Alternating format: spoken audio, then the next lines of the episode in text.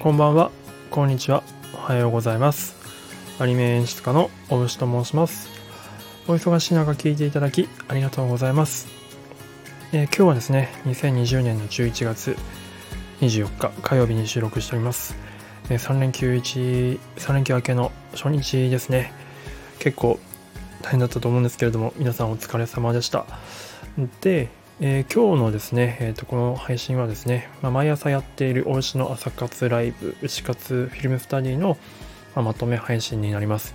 まあ、ライブはやっぱり40分、50分ぐらいかかるので、それをこうギュッとですね、まとめて、まあ、大体大体5分から8分くらいを目指して収録していきたいと思ってます。で、フィルムスタディが何かと言いますと、まあ、アニメ作品とか映画作品のですね、好きなシーンを抜粋してきまして、でそれをこう、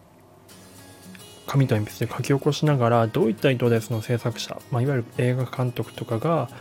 その画面を作っているのか、まあ、何を視聴者観客に伝えたくて何を表現したくて、えーそういった画面にしてるのかみたいなことをですねクリエイター目線で深掘っていくというようなえワークショップです。まあ結構これを言うとちょっとハードル高そうなんですけど、全然そんなことなくてシンプルにただのお絵描きワークショッププラス、まあ、ちょっとそれで書きながらなんかアニメについてちょっとまあ好きなアニメを味わってみようみたいな趣旨のやつです。で今日のフィルムスタディしたやつは昨日に引き続きですね少女革命ウテナアニメ少女革命ウテナの第1話です。昨日もまあやったんですけれどもちょっとですね情報量が多すぎてですね1回じゃまとまんないってことで3回に分けようと思ってまして今日がその2日目です。昨日はえーっとまあテナーの登場シーンですね、まあ、主人公の登場シーンを取り上げましていわゆる主人公がどういうふうに登場してくるべきか、まあ、主人公の登場シーンの演出っていうのはどういうものがまあいいのかっていうようなことをですね話しました。まあ結構ヒッチコックの話とかその辺できているので、うんとまあ、もしご興味ある方は昨日のまとめ配信を聞いていただければと思うんですが今日はですね何をやったかというとえっ、と2点ほどあるんですけど一つはうんと姫宮アンシーっていうですね、まあ、ヒロインなのかな、まあ、ちょっと僕も1話しかまだ見てないので分かんないんですけどヒロインだと思われるこの姫宮アンシーっていうキャラクターが第1話で出てくるところのその植物園みたいなテラスみたいなですね建物というかオブジェがあるんですけれどもそこのデザインですね。その植物園のデザインについてという話と,、えー、とあとは影を使った演出っていう2点 ,2 点ですね。話しました。大きくは。でまずは1つ目の、うん、と鳥かごをモチーフにした植物園みたいな話をしたいと思いますこれ見ていただくとですねもう明らかに鳥かごまあその文鳥とかを飼ってるようなまあ、ステレオタイプの鳥かごのデザインをイメージさせるようなものになってるんですね。あの興味ある方はあの僕の、えー、と概要欄の方に Google フォトのリンクがありますのでそこに参考の画像と僕が今日フィルムスタディして描いた画像が置いてますのでもしよければ見てみてください。えーこの鳥かごをモチーフにしたデザインがですねまあ、分かりやすくこの姫宮アンシーというキャラクター中にいるのは姫宮アンシーなので姫宮アンシーというキャラクターの境遇とあと彼女のキャラクター性っていうのを、まあ、この鳥かごに彼女がいるっていうだけでセリフとか一切なし。ナレーションとか一切なしでそれだけで分からせてしまうっていうところに一役買っているんですねやっぱり鳥かごっていうのは、まあ、不自由の象徴みたいなところがありますからそこに中にいるキャラクターはそういうような境遇っていうことだと思うんですね。まあ、まさに姫宮姫宮足っていうのは何て言うんでしょうそのうんと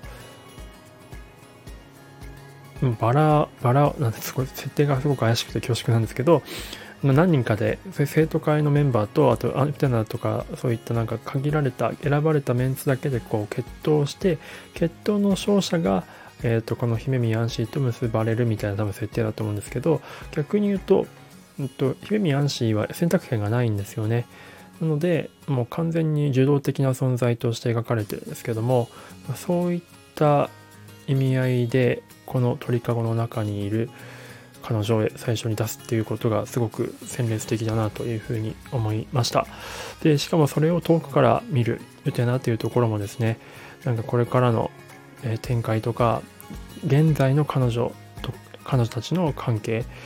えー、距離が遠くて、まあ、別世界にいるみたいな。でもちょっと何とかしてあげたいみたいな感じの、えー、バランスがこのカットだけでですね、えー、分かるというようになっております。で必ずですねこの鳥かごの,、まあ、あの窓の縦横比もう格子がですね縦に長いっていうところも結構ポイントでわざわざね縦に長くしてるってことでより鳥かご感を強調してますと。で面白いのが、えっと、このウテナに関連してこの間やったあのオーラン高校ホスト部っていうアニメがあるんですけどもあれの時もちょうど同じようなこと言ったんですよ。まあ、ここまで極端な鳥かごをデザインしたオブジェはないんですけど、え学園の窓の格子がですね、こういった感じで縦長なんですよ。で、その中に、えー、っと、主人公がいて、まあ、同じようにですね、ちょっとジェンダーな、うんと、条件を持っていて、で、彼女、あ、彼女って言っちゃった、えっと、オーラン高校の主人公が、うんと、学園からですね、外を見るとその自由に羽ばたいている鳥たちが見えるみたいなカットがあるんですけど、まあ、その自由な鳥と逆にその鳥たちを見つめることしかできない主人公みたいな対比があって、まあ、主人公が鳥かごに飼われた鳥のようだっていう話をしたんですけど、まあ、まさにそれと同じような効果が、えー、このヨテナでも出てるというような感じなので、まあ、やっぱクリエイター同士がねこれ結構切磋琢磨してこの時代まあ、あのオラン高校のホスト部は五十嵐さん。でこっちは生原さんなんですけどほぼほぼ同期みたいな感じででどちらも影響し合ってですね作ってきてるっていう切磋琢磨してスキルを磨き上げてきたお互いの、まあ、いいところを取ったり取られたりしてるんだなっていうところはこういうところを見ると伺い知れて面白いなというふうに思いました。でかつですねもう一つ、えー、影の演出ですね。こちらもすごく印象的ですね。あの思い切ってこう建物のところ BL って言ってスーパーブラックですね。黒で真っ黒で塗りつぶして、でそこでキャラクターを芝居させて、で背景の青空高を見せるみたいな感じの手法は、まあ、シンプルにその書く手間を省くっていう点と、あとやっぱり絵を強烈に印象付けさせるっていう効果があるので、非常にこの演出の発明もすごいなと思いつつ、多分これで発明した以降ですね、確かセーラームーンとかでも使われてたと思うんですけど結構いろんな作品で流行ったんじゃないかなと思います。でこの壁に、えー、と最後の方の2枚なんですけど、えー、壁に映された少女2人がですね、うん、と会話して影影のキャラクターが会話してるっていうシーンもこれもすごくそのいわゆるその何て言うんでしょうね。あの影絵の芝居あるじゃないですか。その狐の形を手で作ってやる影絵のやつがあると思うんですけど本当にあれの感じの印象になっている演出になっててこれもやっぱりすごく、うんまあ、舞台感とその影絵芝居感っていうのが出ててですねすごく何て言うんでしょうね、まあ、作り物感というか特殊な、うん、やっぱ印象を受けるカットになっててこれもですねこの後五十嵐さんもやったしあと細田守さんですねとかもやってましたし多分僕の知らないだけで他にいろんな演出もこういった手法を真似てるんじゃないかなと思うので、まあ、こういったですねエポックメイキングな演出を思いつくのは本当にすごいなと思いますし自分もいつかやってみたいなと思うんですがまあでもこれやるとねやっぱりあやってんなって思われるなと思うとですね自分の自意識が邪魔をしてなかなかできないというのもあります っていうような、まあ、微妙な心境もありつつ、まあ、憧れはしますねこういった演出は。はい。といったところで今日はそんな感じですが、明日はですね、いよいよあの、いわゆるあの大階段の螺旋階段を登っていく決闘のシーンのあたりとかをちょっとやってみようと思いますので、もしご興味あれば朝8時からライブやってますので、あの、お越しいただければと思います。